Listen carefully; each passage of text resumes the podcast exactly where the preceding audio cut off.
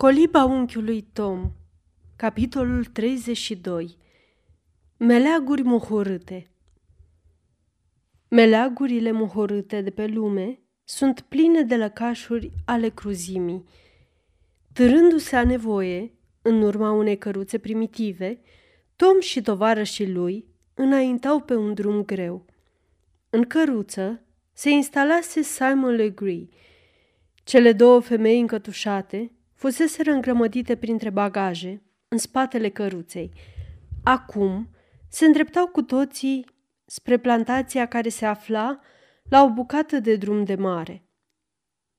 Era un meleag sălbatic și pustiu, care ba șerpuia pe meleaguri sterpe și jalnice, unde vântul șuiera sinistru printre pinii golași, ba străbătea podișuri cu trunchiuri putrede de copaci sau ocolea mlaștini înconjurate de chiparoși înalți și triști, care își înălțau tulpinile din pământul lipicios și umed, ca un burete, lăsând să atârne de pe trunchiuri ghirlande funebre de mușchi negru. Din când în când, șerpi hidoși alunecau printre buturugile și vrascurile împrăștiate aici și colo, care putrezeau prin smârcuri.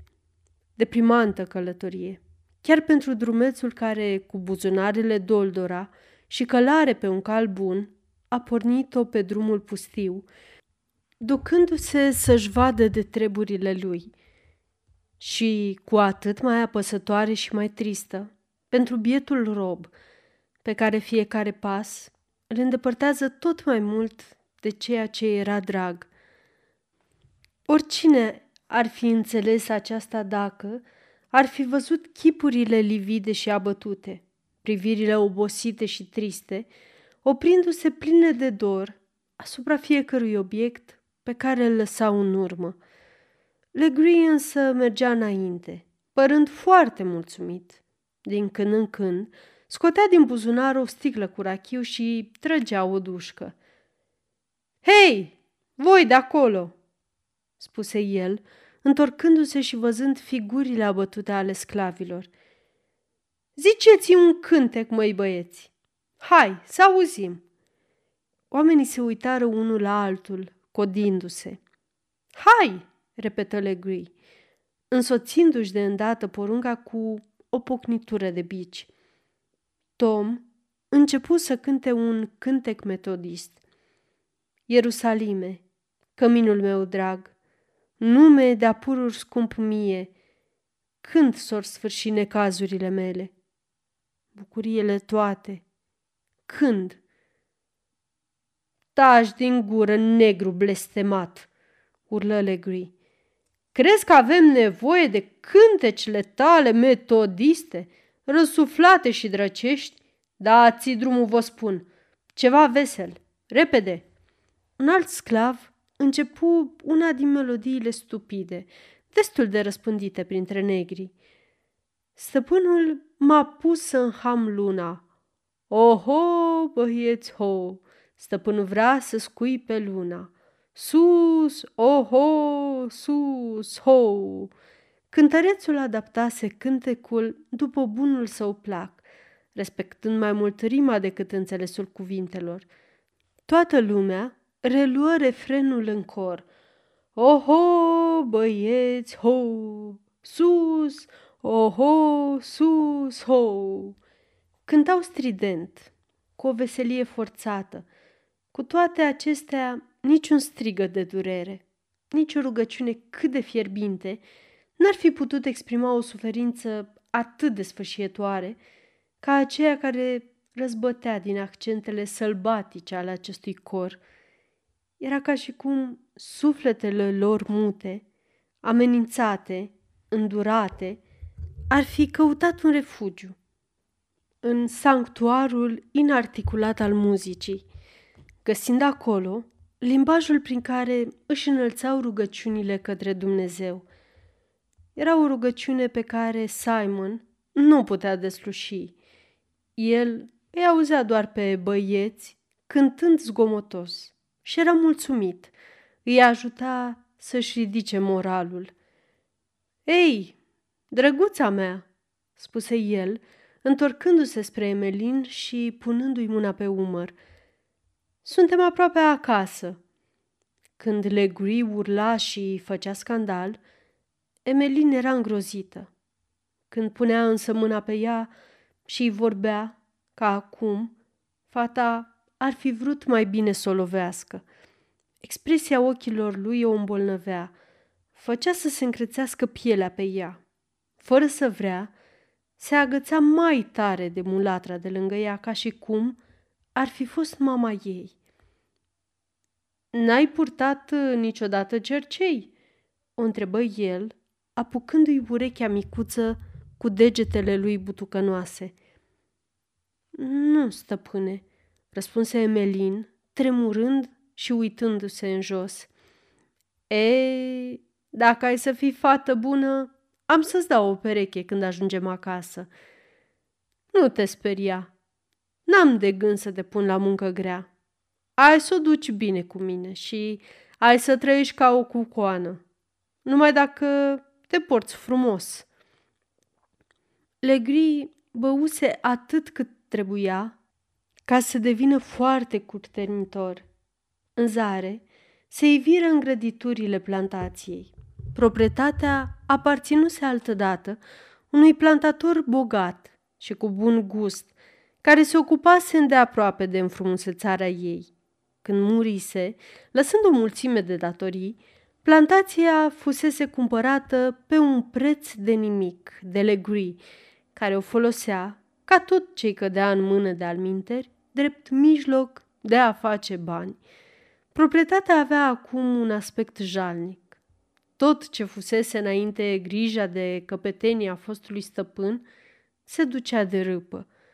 Pajiștea de altă dată din fața casei, cu iarba frumos tunsă și cu tufișuri sădite în chip de ornament, era acum năpădită de buruieni stufoase și încălcite. Din loc în loc se aflau stâlpi pironiți pentru cai, iar în jur pământul era bătătorii de copite găleți găurite, știuleți de porumb și tot felul de resturi murdare zăceau împrăștiate peste tot. Ici și colo, câte o floare de iasomie sau de caprifoi, acoperită de neghină, atârnat tristă, de pe un piedestal scobit, altădată folosit drept glastră, acum utilizat ca țăruș pentru legat caii la canovăț. Parcul de odinioară era năpădit și el de buruieni, doar din loc în loc. Câte o plantă exotică, singuratică, își mai ridica sfios căpșorul. Sera nu mai avea geamuri, iar pe rafturile stricate se mai vedeau câteva ghivece părăsite, cu niște bețe uscate în ele. Numai frunzele veștezite arătau că acolo crescuseră cândva plante – Căruța străbătu o cărare cu prundiș, plină de buruieni, și ajunse pe o alee largă, mărginită cu arbori de china. Siluetele lor grațioase și frunzișul lor neastâmpărat păreau a fi singurele care scăpaseră de, de lăsarea generală, asemenea unor spirite nobile, în care rădăcinele binelui erau atât de adânci și de puternice, încât în mijlocul ruinei, înfloreau și se dezvoltau și mai mult. Casa fusese spațioasă și frumoasă. Era clădită în stilul obișnuit în sud. Avea două etaje și o terasă largă, de jur împrejur, spre care dădeau toate ușile exterioare. Primul cat era susținut de stâlpi din cărămidă. Acum, clădirea făcea o impresie neplăcută de părăsire și de lipsă de confort. Unele ferestre erau astupate cu scânduri, altele aveau geamuri sparte, iar obloanele atârnau într-o singură țățână. Într-un cuvânt, totul dovedea nepăsare și neorânduială. Bucăți de scânduri, paie, butoaie și lăzi vechi și stricate zăceau pretutindem pe jos. Trei-patru dulăi fioroși deșteptați de zgomotul căruței, dă dură buzna, gata să își face pe oricine le-ar fi ieșit în cale – Servitorii în zdrențe, care se arătară în urma lor, izbutiră cu greu să-i oprească să nu se repeadă la Tom și la tovarășii lui. Vedeți ce vă așteaptă dacă încercați să fugiți?" rânji Legrui la Tom și la ceilalți negri, mângâindu-l cu o satisfacție răutăcioasă. Câinii ăștia au fost învățați să vâneze negri. Le este tot una dacă în loc de cină ar înghiți pe unul dintre voi. Așadar, băgați-vă mințile în cap. Hei, Sambo!" spuse el unui negru în zdrențe, cu o pălărie fără boruri, care se tot învârtea în jurul lui. Cum au mers lucrurile? Clasa întâi stăpâne. Quimbo, ți-ai adus aminte ce ți-am spus? Se adresă el unui alt negru care se foia plin de zel pentru a atrage atenția lui Legree. Firește, acești doi negri erau personajele principale ale plantației. Legree îi inițiase sistematic în arta brutalității și sălbăticiei, la fel cum făcuse și cu dulăii lui. Prin exerciții îndelungate, izbutise să-i aducă cam la același nivel. S-a spus adesea, ca un argument puternic împotriva rasei negre, că un supraveghetor negru e întotdeauna mai bestial și mai crud decât unul alb. Lucrul acesta dovedește însă că inteligența negrului a fost mult mai asuprită și înjosită decât aceea a omului alb. Și acest lucru e tot atât de valabil pentru rasa neagră ca și pentru orice altă rasă asuprită de pe glob. Legree își administra plantația după sistemul unor suverani despre care citim în cărțile de istorie. Sambo și Quimbo se urau din toată inima. La rândul lor, sclavii de pe plantație îi urau de o potrivă. Asmuțindu-i unul împotriva celuilalt, Legree era sigur că, de la una din cele trei tabere, va obține întotdeauna informațiile de care avea nevoie, ca să afle tot ce se întâmplă pe plantație. Nimeni nu poate trăi complet izolat, fără să întrețină uneori relații sociale. Legree încuraja, în raporturile lui cu cei doi sateliți negri ai săi, un fel de familiaritate grosolană, de natură să-i bage însă oricând pe unul dintre ei în încurcătură, căci, la cea mai mică provocare, la un singur semn, fiecare dintre ei era gata întotdeauna să profite de ocazie pentru a se răzbuna pe celălalt. Așa cum stăteau acum lângă Legree, păreau o ilustrare vie a faptului că oamenii brutali sunt mai josnici chiar decât animalele. Chipurile lor necioplite, întunecate, lipsite de expresie, ochii bulbucați, privirile invidioase pe care și le aruncau unul altuia, timbrul gutural, limbajul barbar și brutal, hainele lor ferfenițite, ce fluturau în bătaia vântului, toate erau pe potriva mediului nesănătos și neplăcut în care se aflau. Hei, Sambo, du băieți la locurile lor. Uite, și o muiere pentru tine. Ți-am făgăduit că ți-aduc una. Adăugă Legree, despărțind-o pe mulatră de Emelin și împingând-o spre Sambo. Femeia tresări și, dându-se îndărăt, izbucni. Stăpâne, mi-am lăsat bărbatul la New Orleans. Ei, și? Ce-i cu asta? Nu-ți trebuie unul și aici? Țineți gura și șterge-o, făcu Legree, amenințând-o cu biciul. Haide cu coană, spuse el apoi Emelinei. Tu vii cu mine înăuntru. O mutră negricioasă și sălbăticită se arătă o clipă la o fereastră a locuinței și se uită afară. Când Legree deschise ușa, o voce de femeie spuse ceva pe un ton poruncitor și repezit. Tom, care se uita neliniștit după Emelin, îl auzi pe Legree răspunzând supărat. Ține-ți flanca, fac ce-mi place. Altceva nu mai putu să audă, căci trebuie să-l urmeze numai decât pe Sambo spre cocioabele care aveau să le servească drept locuință. Aflate pe un fel de ulicioară, erau de fapt un șir de bordeie primitive, situate la mare depărtare de casă. Jalnice erau aceste cocioabe mizere, părăsite și pustii. Tom le privi deznădăjduit.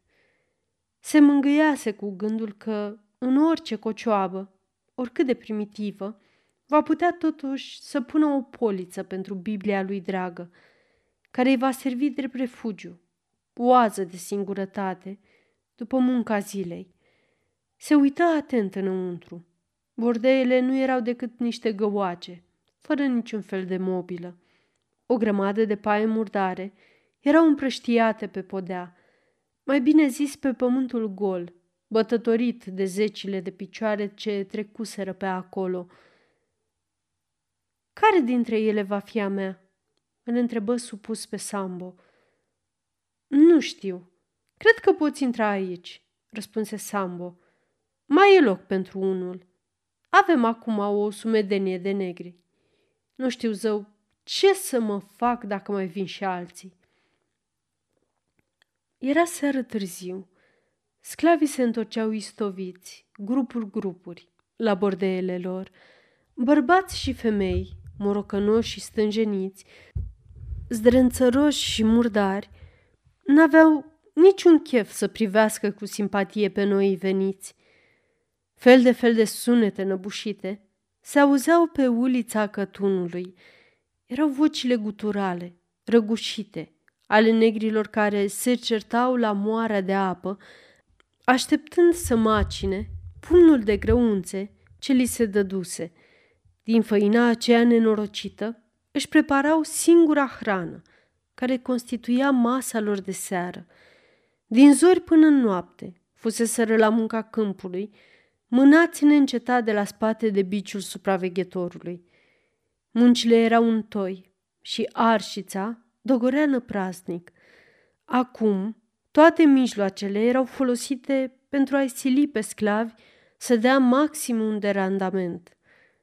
Nu e mare lucru să culegi bumbac. Socotesc poate nepăsătorii trândavi. Să fie oare așa? Nu e mare lucru să-ți cadă câte o picătură de apă pe creștetul capului.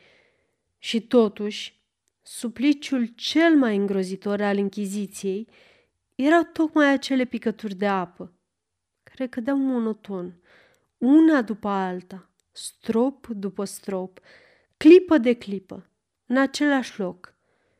Și chiar dacă munca nu e grea în sine, ajunge nesuferită când e făcută sub constrângere, oră de oră, cu o uniformitate neîndurătoare, cu o plictiseală care nu-ți lasă nici măcar o clipă de destindere.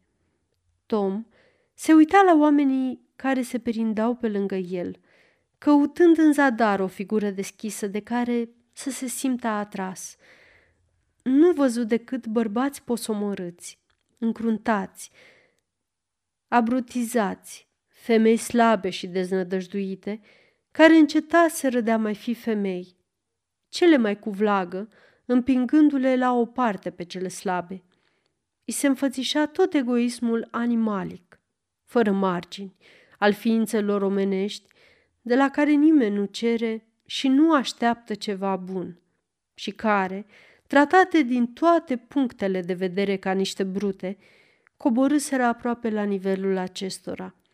Măcinatul grâului se prelungi până noaptea târziu, căci morile erau puține pentru nevoile tuturor. Așadar, cei slabi și istoviți fură dați la o parte de cei tari și ajunseră ultimii la rând. Hei, tu de colo!" spuse Sambo, apropiindu-se de o mulatră și trântind un sac cu grăunțe în fața ei. Cum dracu te cheamă?" Lucy." Bine, Lucy, tu ești acum femeia mea. Ai să maci în grăunțele astea și ai să-mi pregătești cina. Mă auzi?" Nu sunt femeia ta și nici n-am să fiu," răspunse mulatra cu o îndrăzneală sălbatică pe care i-o dădea desperarea. Du-te și vezi de treabă. Te bat, făcu Sambo, ridicând amenințător piciorul, gata să o lovească. Poți să mă ucizi dacă vrei. Cu cât o să o faci mai repede, cu atât o să fie mai bine. Aș vrea mai curând să mor, suspina ea. Hei, Sambo, am să te spun stăpânului că schilodești sclavii, făcu Quimbo, văzându-și mai departe de treabă la moară, după ce alungase cu răutate două-trei femei obosite, care își așteptau rândul, ca să-și macine grăunțele. Și eu am să-i aduc la cunoștință că nu lași femeile să vină la moară, ripostă Sambo. Ține-ți rândul. Tom era leșinat de foame după călătoria din timpul zilei. Ei, tu ăla!" strigă Quimbo, aruncându-i un sac de grăunțe. Haide, negrule, ia sacul și ai grijă de el. Mai mult decât atât, nu mai capeți săptămâna asta. Tom așteptă până târziu, ca să-i vină rândul la moară. Mișcat însă de chipul istovit a două femei, care încercau să-și macine singure grăunțele, făcu el această treabă în locul lor, înainte de a mânca. Ațăță pentru ele și focul, care se stingea și la care mulți își copseseră lipiile. Era o acțiune cu totul neobișnuită pentru cei de acolo. O faptă bună, care, deși neînsemnată, mișcă totuși pe cele două femei. Fața lor aspră căpătă o expresie blândă. Ele plămădiră pâinea lui Tom și tot ele o puseră la copt. Tom se așeză în fața focului și își scoase Biblia din buzunar, căutând în ea puțină alinare. ce e asta?" întrebă una dintre femei. O Biblie," răspunse Tom. Dumnezeule mare, n-am mai văzut așa ceva de când am plecat din Kentuck. Ești din Kentuck? întrebă Tom cu interes. Da, și ce creștere bună am avut. N-aș fi crezut niciodată că am să ajung aici, zise femeia oftând. Ce-i cu cartea aia? întrebă cealaltă femeie. Cum cei? E Biblia. ce e aia Biblie? întrebă femeia. N-ai auzit niciodată vorbindu-se despre ea?" spuse prima femeie. Mie în Kentuck, stăpâna am citat adeseori, pe când aici, Doamne Sfinte, numai înjurături, blesteme și pocnituri de bici auzim. Citește-ne puțin, îl rugă femeia cealaltă, văzând că Tom răsfoiește atent Biblia. Tom citi. Veniți la mine, voi toți care trudiți și sunteți oropsiți. Eu vă voi da odihnă, vă voi aduce ușurare. Frumoase cuvinte. Cine le-a spus? Dumnezeu, răspunse Tom. Tare aș vrea să știu unde îl pot găsi, spuse femeia. M-aș duce la el, căci odihna și munca ușoară nu sunt pentru mine. Eu tremur de oboseală Mă doare tot trupul și Sambo mă bate mereu ca să culeg mai repede. Cât despre mâncare, de-abia noaptea târziu ni se dă. După aceea, mi se pare că nici n-am dormit, căci până să închid ochii, aud iar goarna de sculare și începe munca. Dacă aș ști unde este Dumnezeu, m-aș duce la El. El este aici. El este pretutindeni zise Tom. Dumnezeu aici? Nu vine să cred. Nu, Dumnezeu nu este aici, spuse femeia. N-are rost să mai vorbim acum. Aș vrea numai să pot dormi puțin. Femeile plecară la colibele lor și Tom rămase singur lângă foc, ale cărei văpăi roșiatice aruncau umbre care jucau pe obraj.